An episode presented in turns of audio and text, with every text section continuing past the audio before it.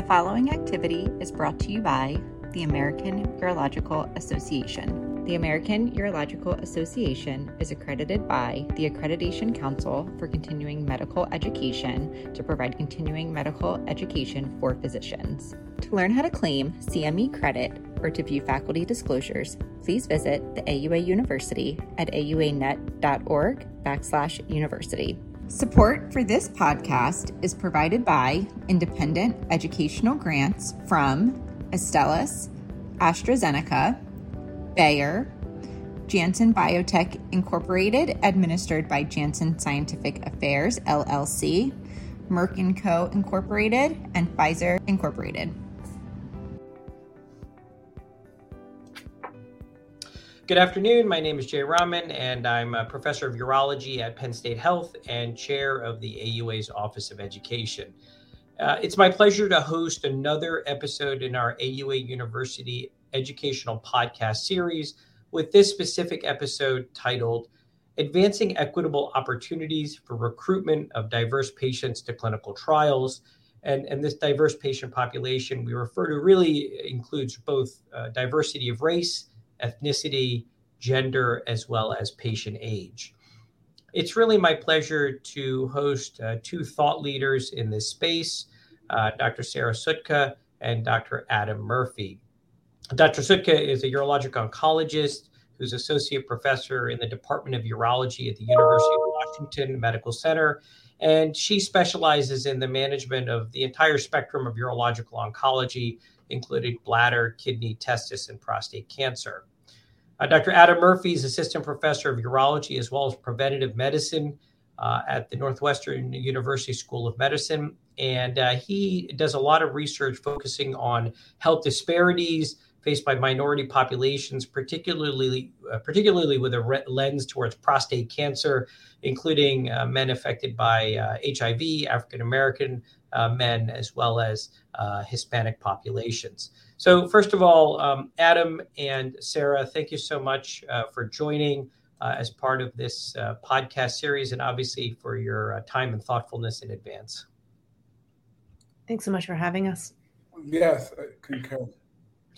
So, um, I, I, think probably where we'll start off is uh, maybe have two big objectives, maybe that we'll try to talk about, and we can sort of bounce around a little bit. But maybe um, I'll start off with you know one of our objectives here is really to um, hopefully highlight um, gaps, but also to help develop some sort of recruitment strategies for more equitable recruitment of some diverse patients into clinical trials and and really to expand clinical trial enrollment for those uh, patient populations that may be traditionally more underrepresented. So if we just sort of look at that broad objective, you know, diverse patient populations and accrual into clinical trials, uh, maybe I'll just start off with both of you. why is this important? What is the significance for um, really all of us that are, you know, practicing in urology and all of us that do research where we are trying to um, uh, have a clinical trial portfolio at our individual centers?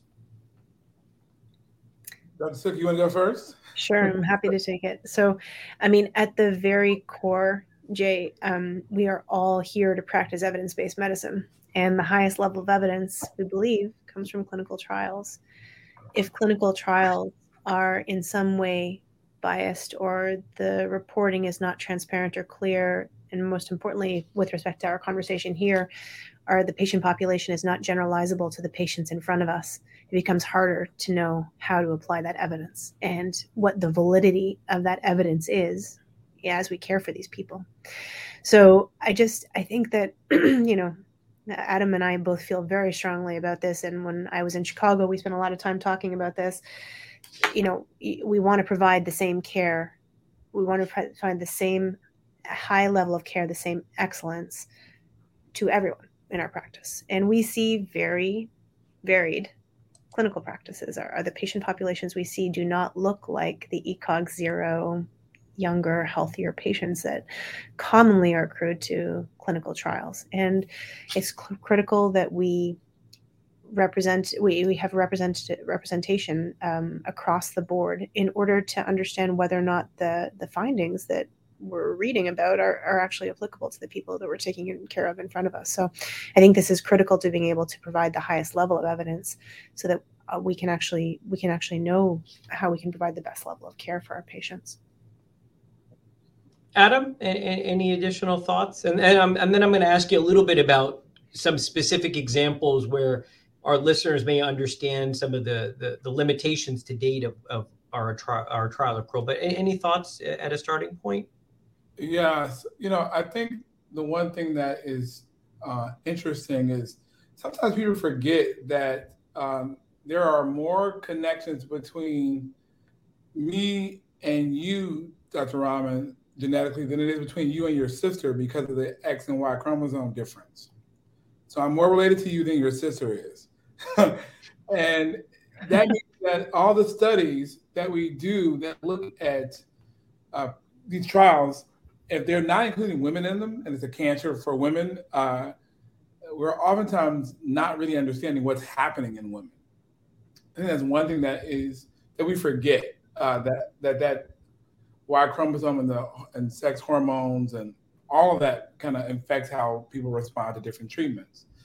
Uh, the other thing I think that is uh, big is oftentimes the NIH and other federal agencies are targeting kind of representativeness of the uh, to the U.S. population in trial recruitment.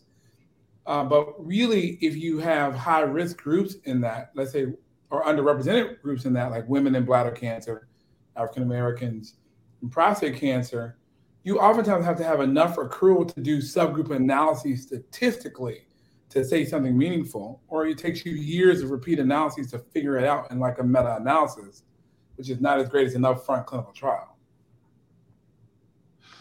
Yeah, you know, it's interesting. So, you know, you always think about the fact that, you know, the holy grail of sort of uh, of, of scientific evidence is is prospectively accrued clinical trials, right? You know, we always flaw retrospective data because retrospective data is retrospective, but prospectively accrued clinical trials is sort of like the holy grail of what we want to do. But the quality of what we get from that is predicated on the composition of the population, right? And the applicable. I think, Sarah, you said it very well, which is you can have the most beautifully run clinical trial, but if it is only centered on a certain demographic, age, gender, race, and then you have a patient in your office who is not that age, gender, or race, it's very hard at that point to know where the findings of this maybe sentinel clinical trial going to be applicable to the person sitting in front of you. Um, and I, I, think that you know that you both sort of hit that on the core, which is which is sort of they're only as good. You know, the information is only as good as um, the composition of what we have in them. So maybe I'll start off. Give us some examples. Give us some examples of maybe where um, we have missed having opportunities to have a more diverse patient population in existing trials that have occurred or maybe patient populations. And and maybe i'll start with that because i think that'll help our listeners sort of understand the context of this. Yeah adam do you want to take that? No i, I, I like the taking turns the tag team. Yeah. Sounds good. Well i think i think that we can we can look at perhaps a, a, another way of thinking about this is just where do we know that there are major disparities in our understanding of how to treat certain diseases right? So if you look at disease processes in oncology where there are significantly disparate outcomes across a, a specific demographic line bladder cancer in uh, and gender, as Adam pointed out before, is a great example. There, women tend to present with more advanced bladder cancer. They also, stage for stage and grade for grade, have uh, inferior outcomes oncologically and survival wise compared to men. That's largely because if we look at a lot of the trials that have been accrued, the percentage of the, the trial population is substantially lower. It, uh, the, the gender representation by women is substantially lower. And that's partially because bladder cancer is less common in women but in that situation, we actually have to make a concerted effort to consider over accrual in order to understand. I, I would put out there just another um, sort of key example, uh, which is about age, which is something we maybe don't think about enough. Um, one of the the sort of we're going to talk a lot about sort of strategies to improve um, accrual and, and recruitment for clinical trials in an equitable fashion. But um, if you look at most of the clinical trials that are published, the median age of the patients who participate is considerably lower than potentially the median age of patients with that disease that exist. Um, and, and that's important because physiology as we age changes drastically the interaction between comorbidities, competing comorbidities, as well as the medications that are taken to treat those other illnesses with the the intervention of choice for the trial, the whether it's a surgery or a, a systemic therapy or, or whatever else it might be.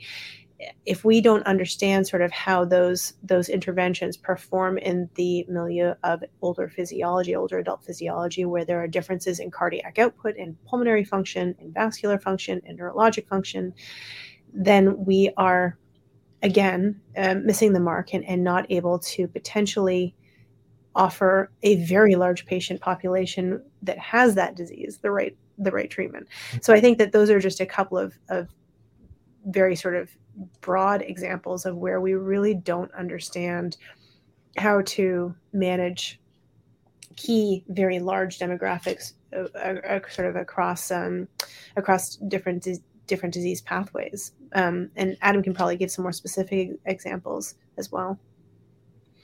You know, I love when you answer these questions because it's it's interesting to hear someone who is treating it in kind of this forefront way uh, of kind of like I deal with early prostate cancer. I'm not in the metastatic or the advanced cancer space, so it's it's interesting because bladder cancer is so chemo heavy, so cancer heavy, and in the urologist lab, uh, that you have a different lens on it. You know, I just remember uh, thinking when we were uh, counseling men at the VA or at, Cook County where we worked together uh, about prostate cancer, and African Americans oftentimes would choose radiation more often than they would surgery. And we actually were not happy about that choice often because they were young uh, when they would come in with it, right? And you think, oh, you have radiation, it's going to be harder to treat you if it when it comes back. Um, but you know, the data after years and years of multiple trials, someone went and did a meta-analysis and found out that they, in fact, do better on radiation than whites do. Uh, so our concern about kind of the overutilization of radiation versus radical prostatectomy um, maybe was our concern and it really didn't bore out in the, the data. And so having that information up front would have been helpful for our counseling patients, right? Mm-hmm. Um, and I think about um, I do vitamin D research, and we every, every over and over again you see these differences in immune signatures between prostate cancer patients that are black between blacks and whites, and that immune signature uh, some some people say it's macrophages, others will say it's about plasma cells, others will say it's about helper T cells, right? But um, there's definitely differences in the infiltrates that go into the prostate, and it wasn't so super surprising to see like a, that a superficial T work differently and more effectively uh, in metastatic prostate cancer in blacks. So uh, I think uh, kind of learning from our mistakes, at least in prostate, where it's clear that blacks have this higher incidence of mortality, that oversampling of the, that group should be done. Um, studies that are funded uh, in bladder cancer really should oversample uh, older patients and women. Um, and that may mean that you have to uh, get people who have high female uh, practices uh, you may have to en- enroll other folks or, or kind of have that as part of the strategy when the grant is written.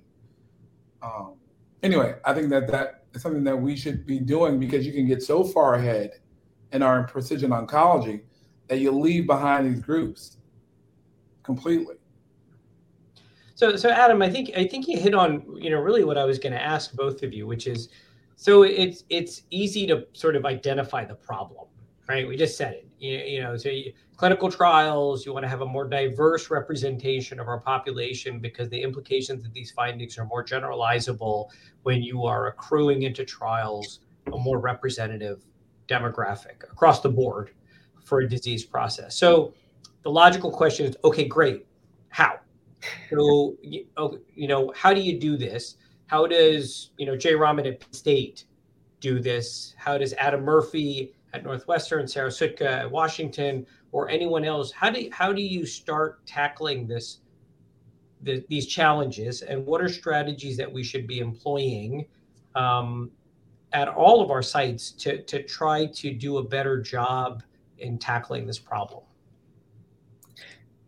Well, Jay, I think the first thing, and, and I want to make a key sort of point, which is that there's there's even more reason to do this than what we've already said. Like, so yes, we need generalizable results, but also if we're more equitably accruing, that means we can accrue more people, which means we're going to be more successful at running our clinical trials. Like one of the biggest problems we have in this space is that cl- trials close because of failure to accrue they don't get enough people on. They take too long and by the time they're accrued and the the the data reads out we actually it's it's obsolete. We've already moved on to the, the next thing. So us all being more thoughtful about how to be more inclusive in our recruitment practices to clinical trials helps for a lot of there, there's just benefits across the board. So there's there's a lot of, of factors that should motivate us to be thinking about this. And so i think uh, you know i'll take a first crack at this. I when i think about strategies to more equitably recruit and accrue for clinical trials the first thing is being super intentional about it it's making that equitable recruitment a priority.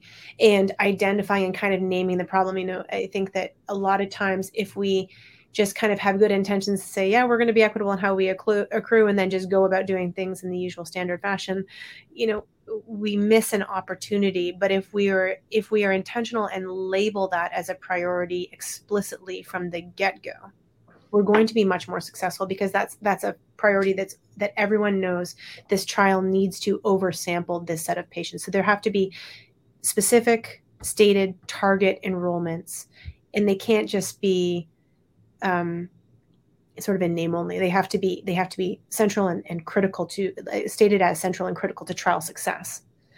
Um, so that's a, a, a big part of it i would say. And then i think that I'm just going to, I'll take a few minutes and talk a little bit about how I think about getting people on trials who might not otherwise get on trials. And this was something, this was something I thought a lot about when I was in Chicago at Cook County. And I, I still think about a lot now with the trials that I'm running here at UW. But so you have to, I, I think I start with the lens that everybody's a candidate for a clinical trial because any patient who walks in should be considered for a trial. Because I think a lot of times people who are on trials get the best care there's pretty good data that that's the case, right? If you're on a trial, you just have there, there's there's a lot of benefits to patients to being on clinical trials. So first thing is taking the time to discuss it with every patient who potentially could be. Um, there, I, uh, and I guess this this breaks down into two main factors, right? There's how you approach the patients, and then there's actually how you approach the trial design and there's those are the two sort of key ways. So just thinking about the patients everybody gets approached to potentially is is a, a, a, could be included. Definitely working and making sure that when you think about what other study sites you sign up on your trial if you have the opportunity if it's a multi-center trial to make sure that you are geographically representative. If you can thinking about academic and community partnerships um, and, and integrating the compute community site engagement because a lot of times there may be specific community sites that are maybe have a, a, demographic that is more leaning towards one of these different um, sort of uh, demographic groups that you really want to make sure that you appropriately sample. I think it's making sure, just like we've talked about, where patients respond to physicians who look like them, having clinical trial staff who are diverse can be really helpful too. Maybe who speak a language if you're trying to be thoughtful about um, enrolling folks who, who predominantly speak Spanish. Um, having a clinical trials team leader who or clinical trial coordinator who's Spanish speaking who can help with answering questions about the consent and the recruitment process.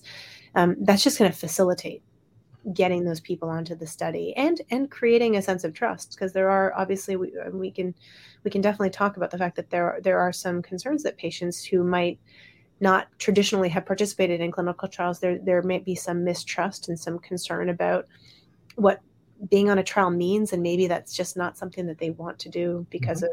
of, of concerns that are either historic or um, or more related to just like a, a lack of comfort with what that what being on a trial even means. So those are a couple of a couple of thoughts, and then we can definitely talk more about sort of trial design because that I think is where there's a lot of room for um, improvement. But I wanted to see Adam. I mean, uh, what? I'm just trying to think about sort of all the other things that we did to to really kind of engage communities around trial participation and normalize that as, as normal care. What other strategies to use? Uh, I have been really, really thinking about this a lot. Um, what happened recently was that I was uh, I'm on the chair I'm the chair of the education committee for the equity diversity and inclusion initiatives for the cancer prevention clinical trials network it's a mouthful to me and uh, uh, they asked me to talk about this topic and i realized i've been involved in three reviews on this topic and i read back on them and i don't like any of them Don't tell my co-authors I said that. But I don't. And it's because it it well, Dr. Psutka and I, when we worked together, we were uh, in a Chicago, we were in Chicago, right? And we had five uh, you know, medical centers within seven miles of one another. Uh, University of Chicago, University of Illinois at Chicago, Northwestern, Cook County, Jesse Brown VA, and Rush, right? All in the same city. And we had different demographics. And we were trying to do a, a study together. And what was happening is we, we were able to recruit at three of those sites, three of those six sites.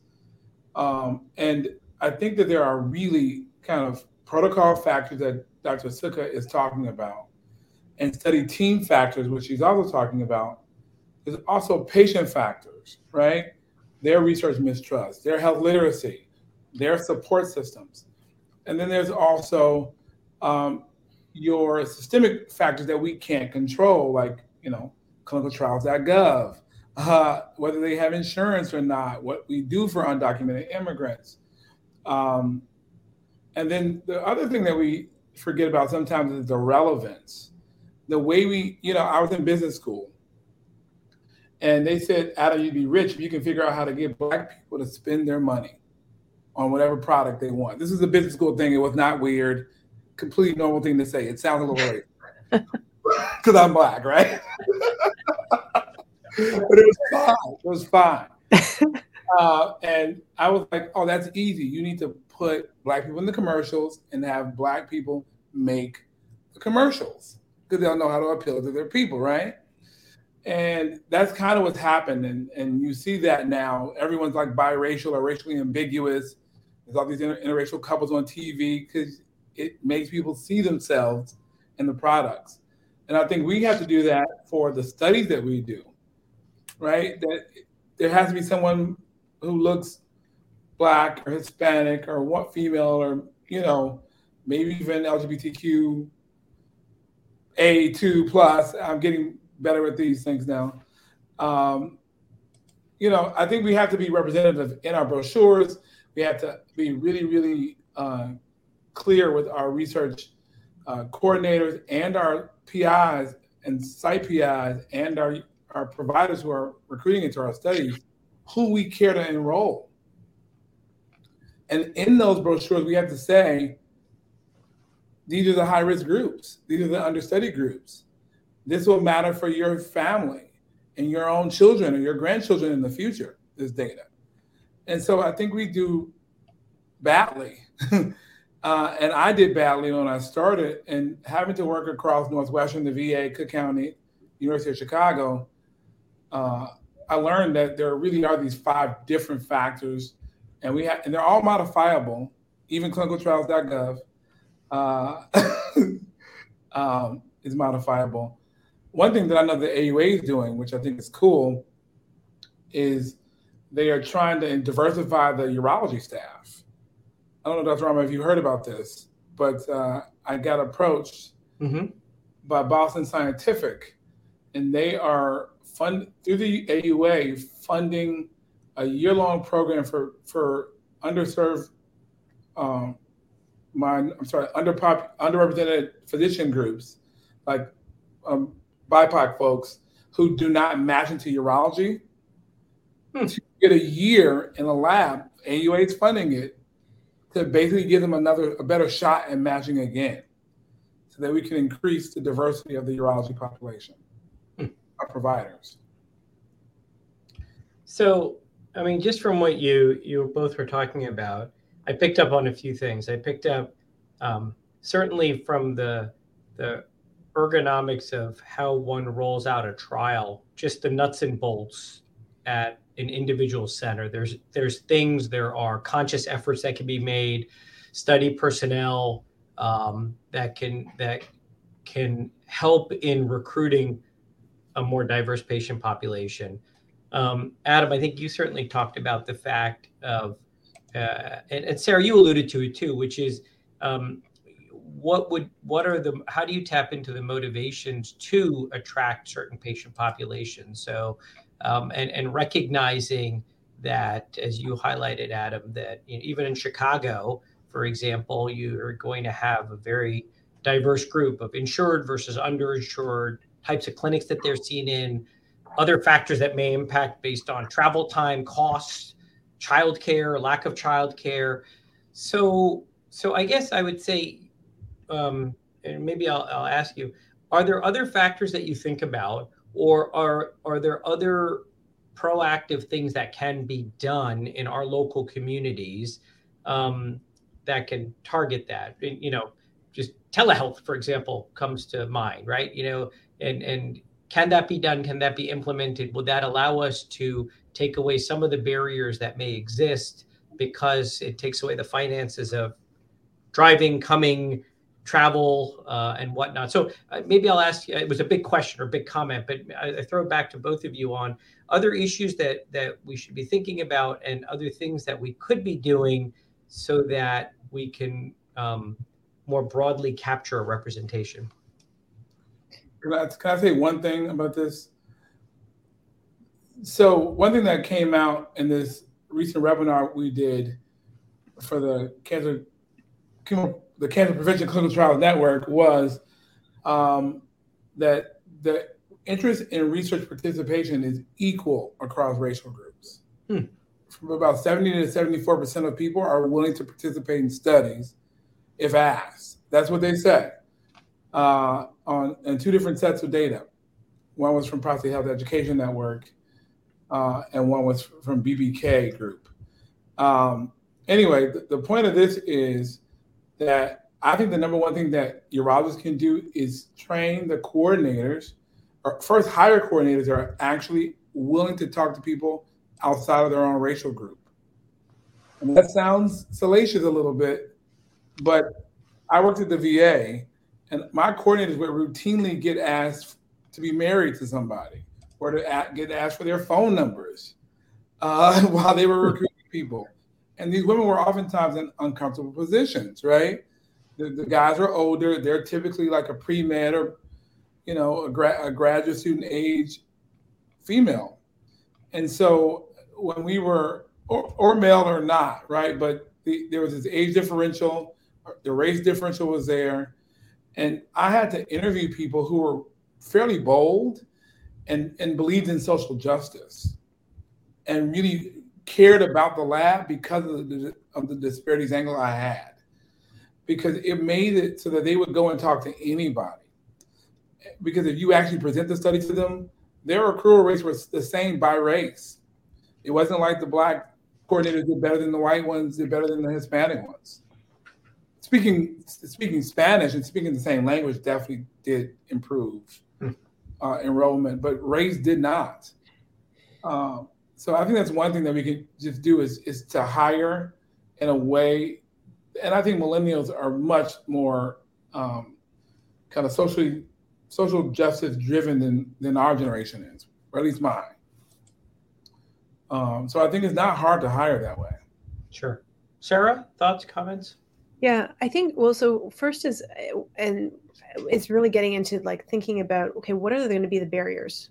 Because if you can identify the barriers, then you can sort of target solutions. So, Jay, you brought up telehealth, and, and I think that comes to this whole concept of the financial toxicity of, perform, of participating in trials. So, if your trial is designed in such a fashion that you've got all these extra patient visits and or lab tests, so if the actual studies are covered by the trial budget, that's fine. But you do have to take into account that these patients are going to need to take time off of work and mm-hmm. take take money to travel and potentially need childcare or older care at home or uh, have to pay for all of these other um, sort of ind- indirect costs outside of the actual costs of the mm-hmm. blood tests that they need to have done. So, if you want to have a representation across socioeconomic status, race, ethnicity, gender, you need to think about okay, well, what are the barriers to those people participating in these trials? If you're taking care of people who the finances are a major issue, which and that that transcends all of these demographics, then you need to be thinking about funding and appropriate compensation to trial participants that allows the, the trial to at least net negative, if not sort of incentivize their participation. The other thing is, and I this get, again gets into trial design, and and so your study team matters. Having a trial protocol that is not unduly burdensome that matters. How do we figure that out? Well, that means you actually need to have patient advocates on your study team design, your study design team. And I think that one thing that's really wonderful that a lot of organizations are doing, especially f- research funders, so advocacy groups that fund research, like if you think about like the Bladder Cancer Advocacy Network, um, the um, even even smaller sort of mechanisms are are now requiring that a patient advocate sort of signs off on a trial design. And that's really important because a patient's going to know whether or not a protocol is unduly burdensome and will potentially systematically exclude the participation of a, a key demographic. Um, if you're trying to target women and they there's some the, well any parents actually that have young children if you're looking at younger individuals that have, have kids and i think and i we talk about over recruiting women and obviously there's especially in the setting of the covid pandemic there's been pretty clear evidence of disproportionate sort of burden of childcare um, responsibilities that have been placed on women in some situations, and you're trying to recruit these women, then you have to be thinking about whether or not there are opportunities for sort of even eh, people have proposed like childcare for study visits and things like that, which is not not an unreasonable thing to propose if it's something that's going to take a lot of time. So having the the thoughtfulness to understand what are the implications of trial participation outside of just the study activities. Mm-hmm what's this going to do to my patient's life uh, that and, and telling patients that we're going we we acknowledge that these are potential burdens and here's how we're going to help you participate so you need to we you know participating in a clinical trial is truly a a selfless and generous act. We all hope that from from a patient perspective and a provider perspective, we hope that patient is going to have a really good outcome. But if you think about it, at the core the core of any clinical trial design is the equipoise that we don't know if intervention A or intervention B is better. And so there's a, an incredible generosity of spirit that goes into patients participating. And so we do need to appropriately compensate and incentivize patients to participate in, in a way that that acknowledges that. And um, I, I, think just going to thinking a little bit more about pragmatic study design and not overly exclusive inclusion criteria is also critical. So um, there's the there's the kind of recruitment once you have your your set um, demographics that you're attempting to recruit but then you have to think about well am i actually systematically if i if i am saying that everyone has to have an ecog of 0 mm-hmm. or you can't have any heart disease or you can't have any lung disease well are you systematically excluding then I'll go back to the example of older individuals who we actually really need to understand how these drugs might interact in if we're talking about say bladder cancer kidney cancer systemic therapies so to some degree that's hard because of course anybody who's trying to to pitch a new intervention you want that intervention to be as successful as possible. So you want to run it in the cleanest situation possible. But then again the issue is the external validity of those results right? Yeah. so we probably have to move a little bit away from these extremely tightly controlled overly rigid um, uh, um, inclusion and exclusion criteria that don't permit uh, representative recruitment and, and, make it almost too hard to get people in. I, we have a, this one trial we're trying to accrue to right now. Um, it's a bladder cancer trial, and there's an issue that there has to be a lab run on postoperative day two. Well, that means that anybody who's operated on on Thursday can't participate because the labs mm-hmm. can't be done on the weekend. Right. Unfortunately, most many of our bladder cancer surgeons, including myself, are one of our main block days is Thursdays. Mm-hmm. So even things like that, right. you have to think about. Okay, you got you have to remove barriers to enrollment.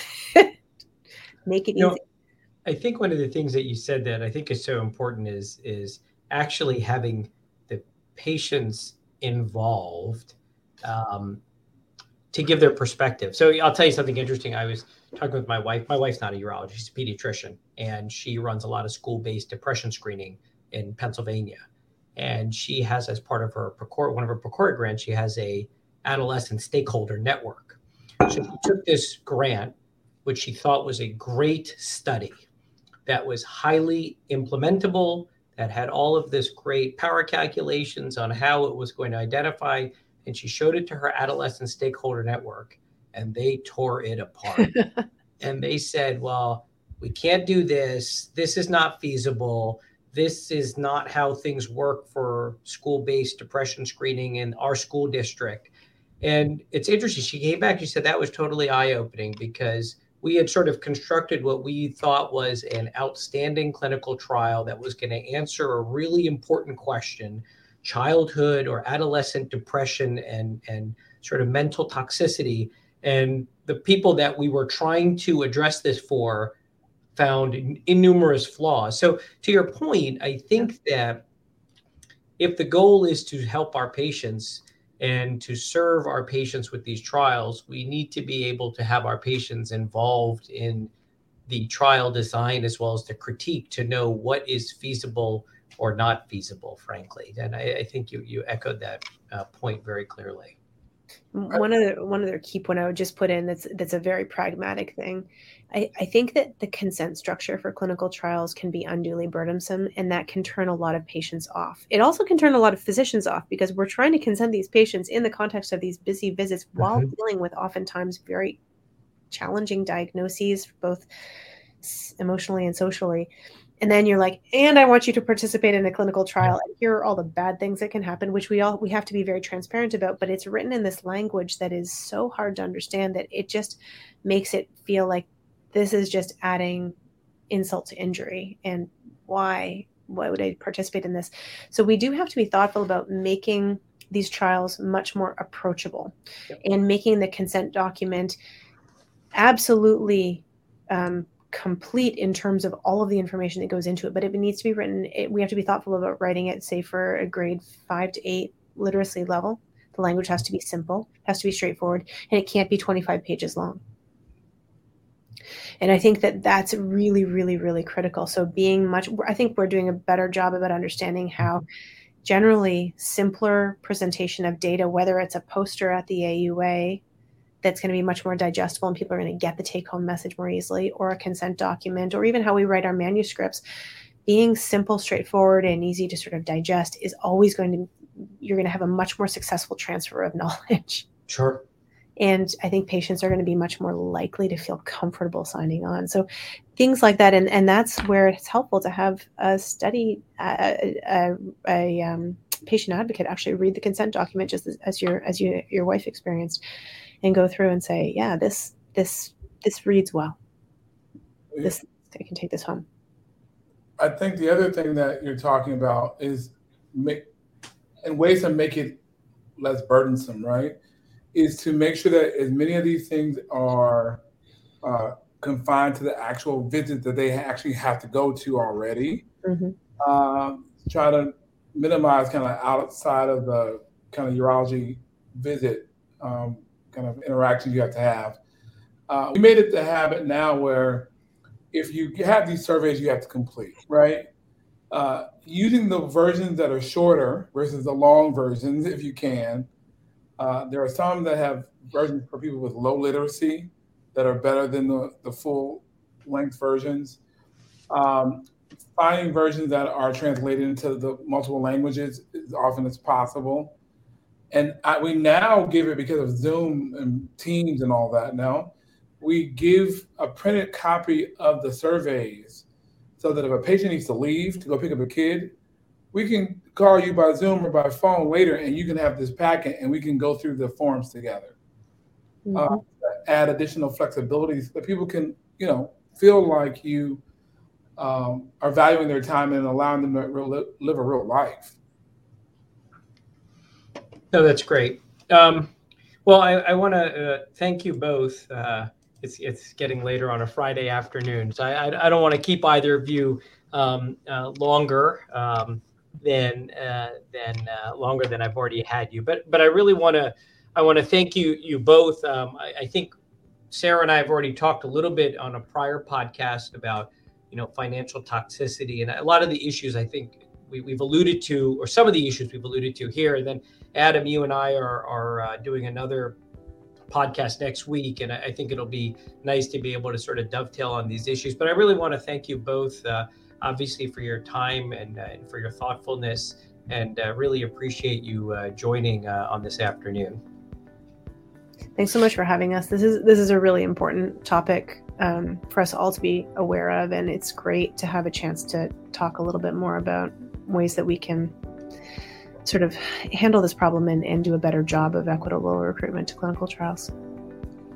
I just thank you for the opportunity to do this, and um, it's always great to see you, Dr. Sika. You too. Uh, and to work on things that are really meaningful to people we serve, uh, which we are all committed to. So grateful for that. Well, thanks to both of you, and, and certainly thanks to our audience um, for uh, joining us, and, and, certainly for any additional information, uh, please visit us at auanet.org slash university. Uh, Adam, Sarah, thank you so much. Have a great day. Enjoy. Thank you.